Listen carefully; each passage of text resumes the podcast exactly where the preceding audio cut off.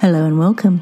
My name is Alice and this is the Backtracker History Show podcast, where I ask you to join me on a meander down through the archives to find out more about the people, places and events from the past.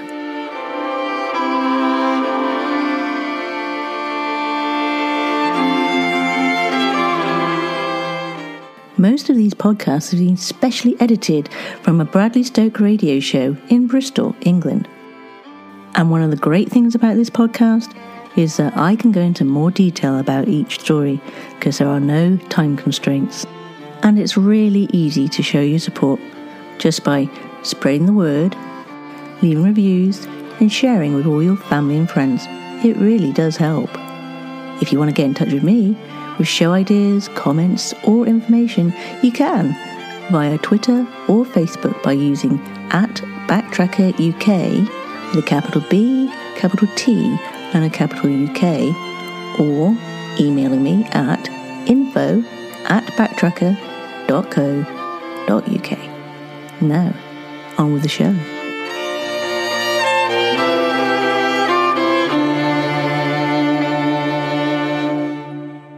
I've got a story for you today that I came across quite by accident as I was going around Arnos Vale Cemetery on a sunny Sunday afternoon. If you've ever been there yourself, you'll know what a relaxing and lovely place it is. And as I was walking around, I noticed a particular inscription that mentioned someone in the story. So when I got home, I went straight to do the research, and I came across an event that happened in March 1902. That probably most people in Bristol have never even heard of. But first, let me tell you a little bit more about Arnos Vale. It's close to the heart of the city of Bristol and is internationally recognised as one of Britain's best examples of a Victorian garden cemetery. Arnos Vale was established in 1837, with its first burial in 1839. The cemetery followed a joint stock model funded by shareholders. It was laid out as an Arcadian landscape with buildings by Charles Underwood. It is listed Grade 2 on the Historic Register of Parks and Gardens. There are quite a few people of note buried there, including a friend of Isambard Kingdom Brunel called Roland Brotherhood, as well as an educational and social reformer, Mary Carpenter.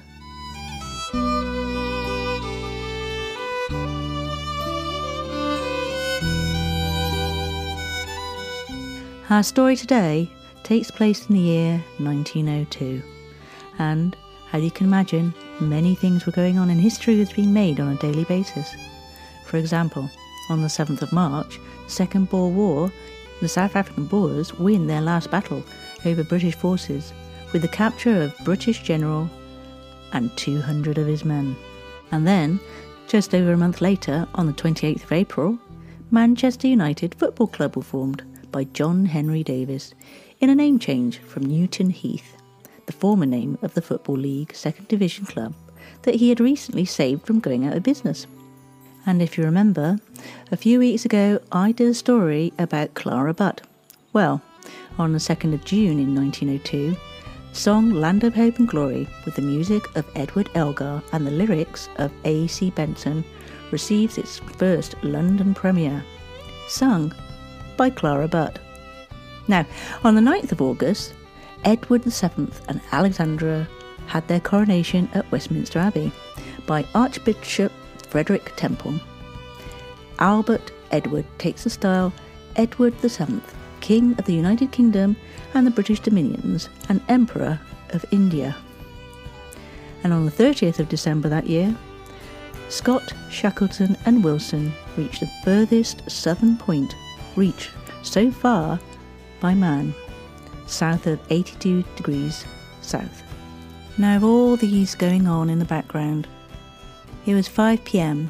in a soap's work in Broad Plain in Bristol, England, on the 18th of March 1902, and it was time to go home.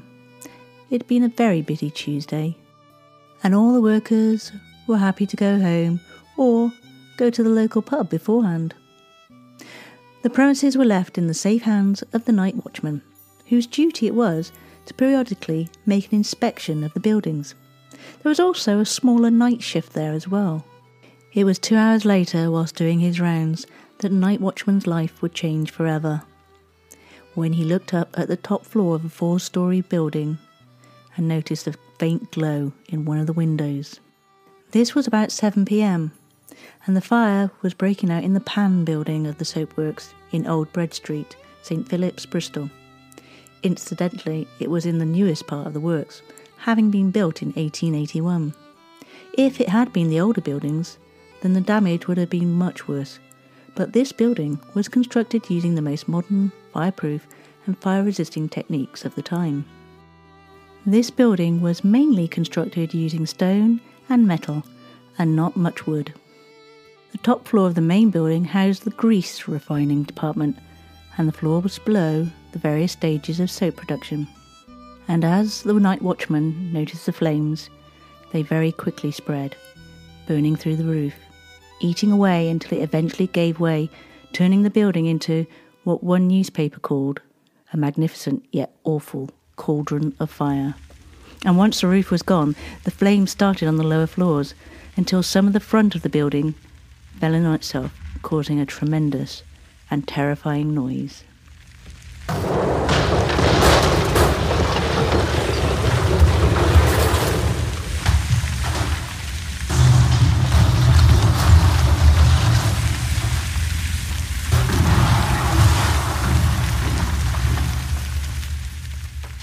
And now, how about having our word of the week? This word goes way, way back in time. Actually, it's Middle English, which is a form of English language spoken after the Norman Conquest until the late 15th century. English underwent distinct variations and developments following the Old English period. Middle English was spoken as being from 1150 to the 1500s. This word is also very good for Star Wars fans, as it's Sith, which back then meant since.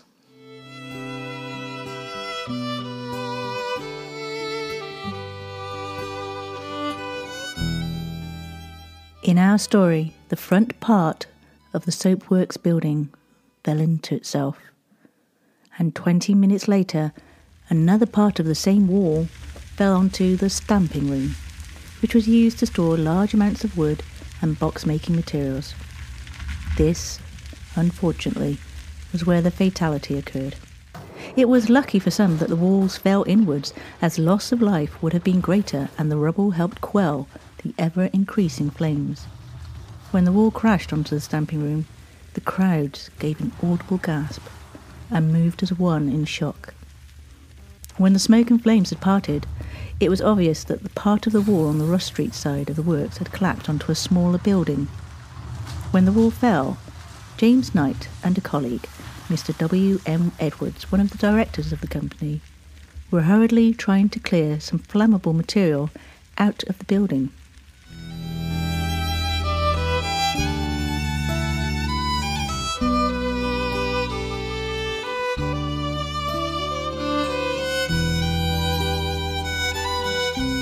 Throughout the day, the Great Fire was the main topic of conversation locally and was generally described as the most ferocious that had been seen in Bristol for many years. Thousands of people flocked from all over the city to witness the destruction, and the police found it difficult to cope with them. The spectators filled the streets, making it difficult for the fire engines to get to the blaze. It's believed that there were about 5,000 people crammed into the small side streets surrounding the blaze, with yet more further away. The reflection of the flames cast in the sky was seen many miles away from Bristol. People travelling from South Wales saw the light soon after emerging from the Severn Tunnel. It was even visible from a train in Trowbridge, 21 miles away. All day and throughout the night, firemen were frantically trying to suppress the flames on the smouldering ruins, and thousands of sightseers visited the Broad Plain area to witness these historic events for themselves. Mr. Edwards, who was with James in the room when the wall came crashing down, stumbled out of the rubble with what looked like a serious head wound. And as soon as it became generally known that James Knight was buried beneath the debris, there was a rush of volunteers to form a search party. A glance at the immense amount of masonry and rubbish that had fallen at once dispelled all hope that he had not been killed. But his comrades were nonetheless eager to start operations, although the task of clearing away some 30 tons of material was going to be a major operation under the conditions. The wall had fallen at 9 p.m, but it was not until just before midnight that any organised attempt at a search was made possible. But at that time, Mr. F. Rogers, a member of the firm, gathered together a group of some 40 or 50 men who at once set to work. This wasn't going to be an easy task, and was one that was extremely dangerous, especially when you realised that the fall of a party wall and 2 stacks was expected by the brigade. Had that happened, the workers would, without doubt, have been buried alive.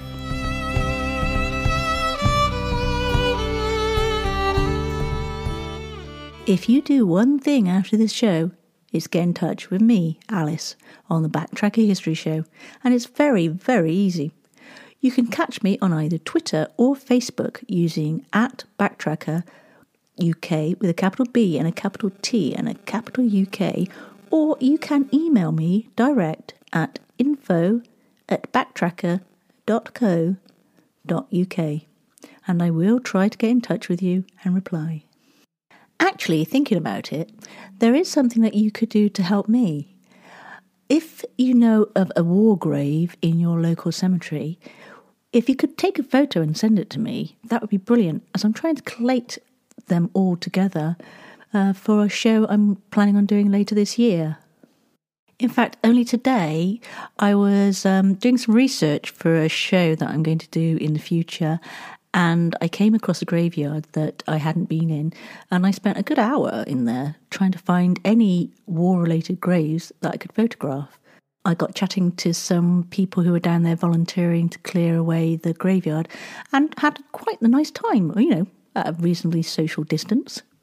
And now let us continue our story about the night of the fire at the soapworks.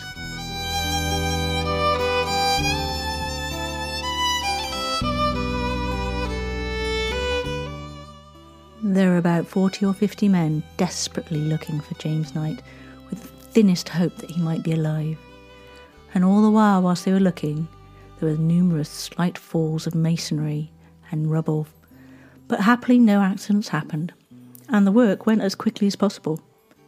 It was a picturesque and yet solemn scene, the men working with pick and shovel at the huge mass of ruins, the spot being illuminated by numerous lamps and, of course, the dull red glow of the flames overhead. A loud hissing of tons of water were poured onto the building, and the earnest conversation of the searchers as they fiercely explored the debris. Hot coffee was supplied to them at intervals, and still they struggled on, seemingly without any success, until about 2:15 p.m. Eyes tired from constant searching, as well as the ash and smoke that made the hot air almost unbearable. One of the men moved some rubble aside and found a hand reaching out from the fallen masonry.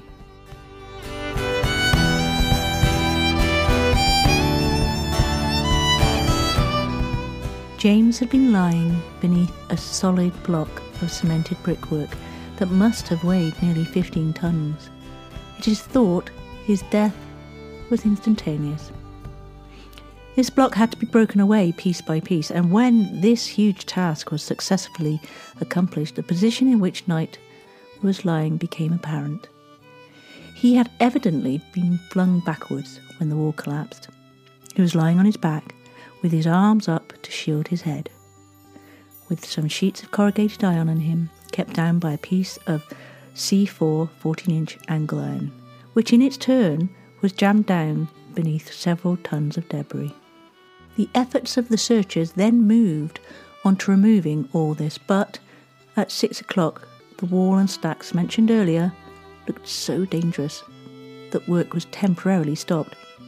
An ugly crack showed itself in the brickwork of the chimney, while numerous small falls from the walls seemed to suggest a general collapse was inevitable. The deceased man's comrades, however, were unwilling to relinquish their dangerous work, and when volunteers were asked to go in and cut the angled iron, there was 20 times as many responses as were needed, although the task involved a fearful risk. 3 men named Tomlinson, Williams and Hobbs were selected, and practically taking their lives into their hands, set to work with hammers and chisels, 2 relieving each other of the cutting process, and the 3rd anxiously watching the tottering walls. For over an hour, the 3 worked their noble task, and at 7:10 succeeded in breaking through the angle iron. It was not until 7:45 that the body was freed and taken on the police stretcher to Trinity Road Mortuary. It's only fair and right to say that the behaviour of the smaller rescue party was exemplary. They never floundered and refused to give up, determined to get their friend out as quickly as possible. They weren't going to surrender until their efforts were successful and they found James. Any man on the premises would have gladly helped the 3 men who were selected for the task of removing the obstructions. It is said that the police arrangements at the time were excellent, Inspectors Pope and Maddox being in command. No unauthorised persons were allowed on the premises so that the work of the exploring party might not be interfered with. But a good-sized crowd remained beyond the cordons, eager to learn about the progress, and when the sad procession at last emerged, Old Broad Street was crowded with a sympathetic gathering, who were strangely quiet in the presence of death. James's sister was there during the whole event, a tearful witness to the events unfolding, watching, waiting, and hoping.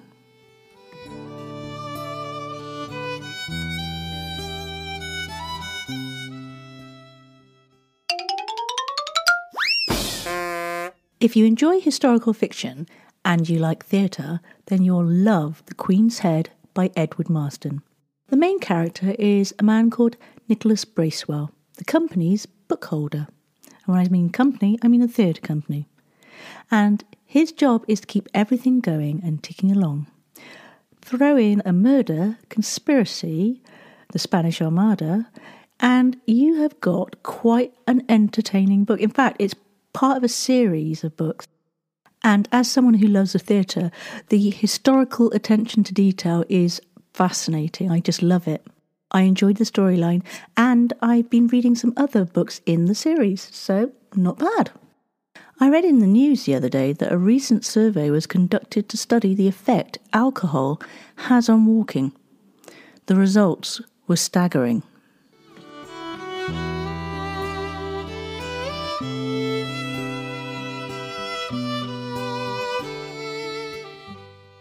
Let me tell you a bit more about James Knight, the poor man who died in that fire.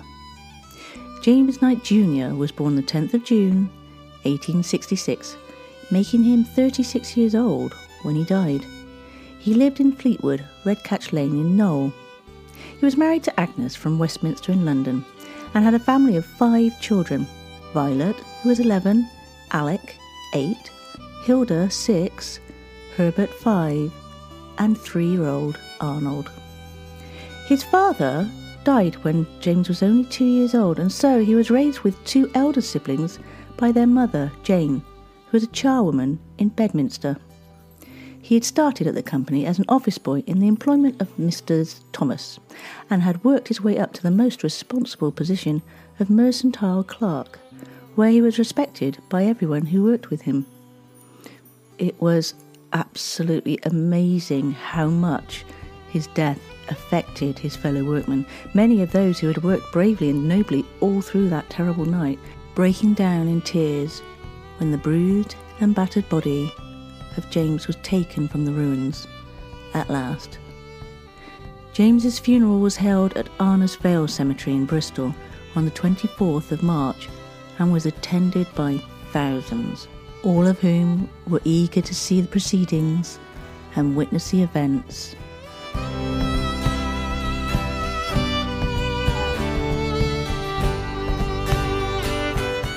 James's oldest son, Alec James, who, remember, was only 8 at the time of his father's death, went on to become an acting corporal in the Royal Marine Light Infantry.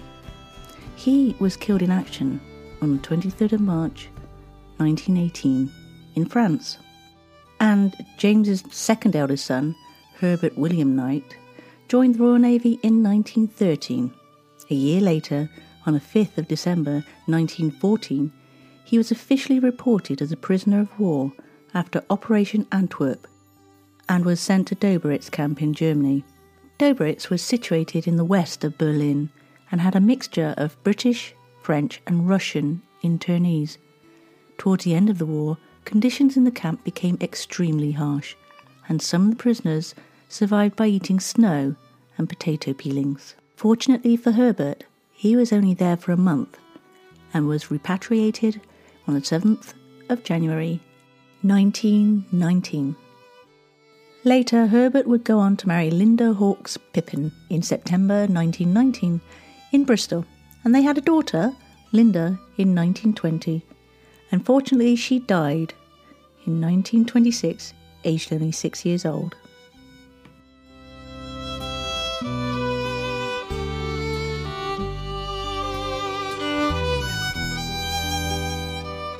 In the days that followed the fire, the local newspapers received lots of letters.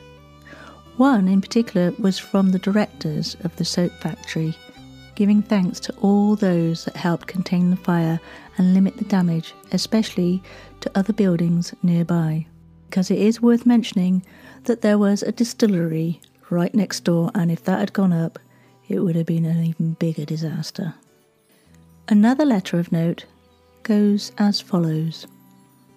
I was going in a tram to Knowle this morning when the conversation turned on the big fire.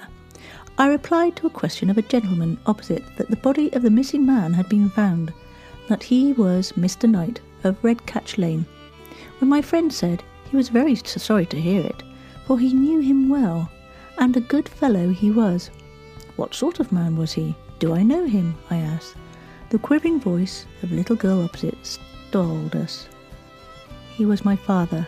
The child, scarcely old enough to realise her loss, was taking home what information she had gathered to a distracted mother. I inquired how many children her father left. 5. And are you the youngest? No, I am the oldest, was the tearful reply. Was he employed at the works at night? No, he was at home last night and heard of the fire and went down to see if he could help. He went to see if he could help his employers in a dire emergency and never returned, sacrificed his life in doing his duty. The time may come when the little maid will say with well-deserved pride, he was my father. But meantime, what about the widow and 5 children under the age of 11?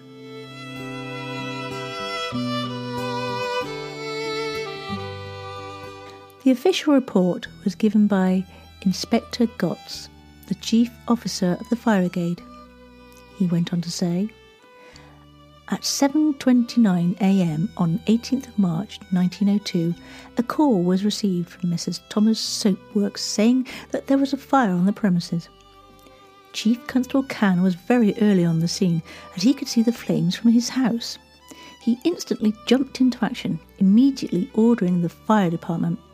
Sergeants James and Hunt, as well as members of the brigade, went out within minutes with the tender and the steam fire engine called Cabot, with Chief Fire Officer Gotts following. Another steam engine from St. George with Sergeant Harrison in charge, the fireboat from Princes Street Bridge, and all available help were quickly sent for. The brigade arrived in 2 minutes and found that a large building was well alight and the roof had already collapsed in on itself.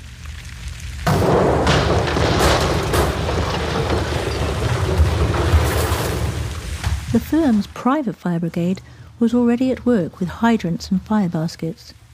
The brigade immediately got to work, starting uptown standpipes, and when the steam fire engines arrived as well as the fireboat, they all progressed their attack on the ferocious flames.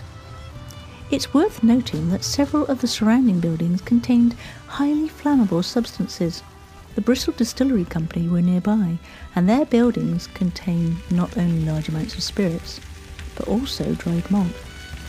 Firemen worked hard to ensure that these buildings didn't catch fire. They even climbed onto the roof and stamped out sparks or embers, which were blown by the wind from the burning building. Danger of the fire spreading any further were dispelled by about 11 p.m, and just after 12 a.m, the fireboat and steamers returned to their stations. Most of the exhausted firemen started to return to their bases by about 10 a.m. There was only 4 left, as well as several members of the firm's brigade. All were still working on keeping the fire from starting again. This would take several days due to the strength of the flames. A huge investigation was started immediately, and the police had someone in custody very quickly.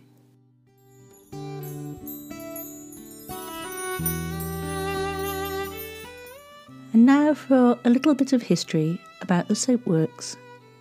The firm was founded in 1825 in a yard of the Old Red Lion pub in Redcliffe Street. It's worth bearing in mind that the main ingredients in soap back then were highly flammable and explosive. The tallow used by the company came in large amounts from Australia, South America and the United States, as well as smaller quantities from local butchers. In 1833, they united with Capper and Stone from Queen Street, and they started to make candles. In 1841, Fripp and Co. were amalgamated into the firm, and the whole company moved to larger premises on Broad Plain. The building had a unique chimney, said to be a copy of the tower of Palazzo Vecchio, town hall of Florence, Italy, and near that, carved into the wall, was a figure, carved in stone, of the winged bull Ninava, the company's well-known trademark. The site is now home to the department store Gardiner Haskins. Some of the original building still remains.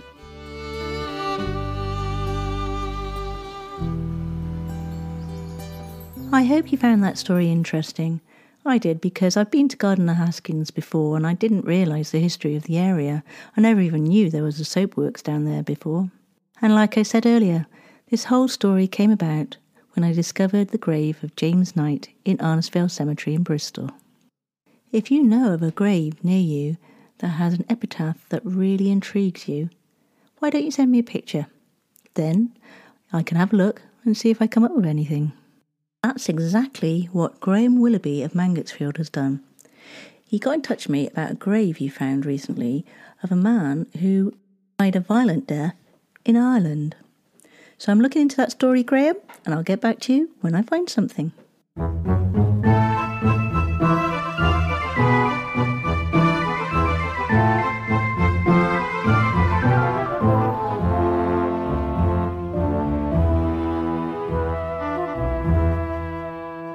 On the 13th of July in 1837, Queen Victoria became the first British monarch to live at Buckingham Palace.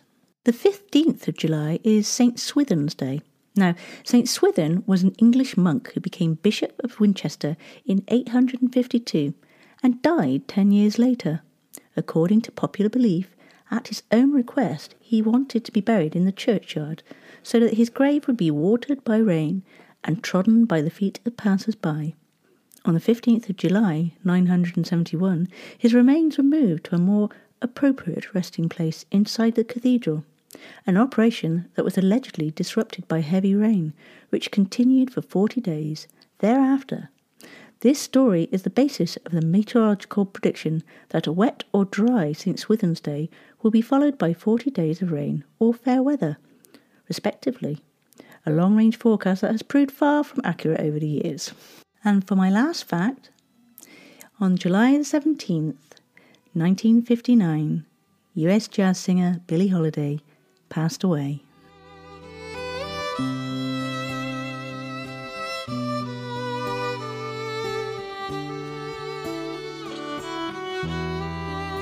This tune that you can hear in the background right now, and that has been playing throughout the story, is by a band called Really Jiggered. Now you can find out more about them at their website, which is reallyjiggered.com. And one day in the near future, I'm hoping to go see them live.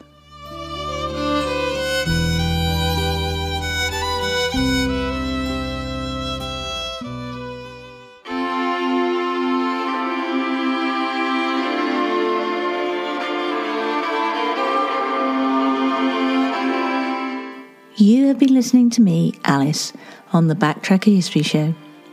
Now, this podcast has been specially edited from a Bradley Stoke radio show in Bristol, England. If you liked it, please leave a rating and maybe a comment. If you didn't, well, let's just leave it at that, shall we? I would love to hear from you. You can get in touch with me via Twitter or Facebook using @BacktrackerUK with a capital B, a capital T and a capital UK. Or, alternatively, you can email me at info@backtracker.co.uk. By the way, the tune in the background, that's by The Model Folk. You can find out more about them at themodelfolk.com. So thank you so much for listening, and until next time, guys, take care and look after each other.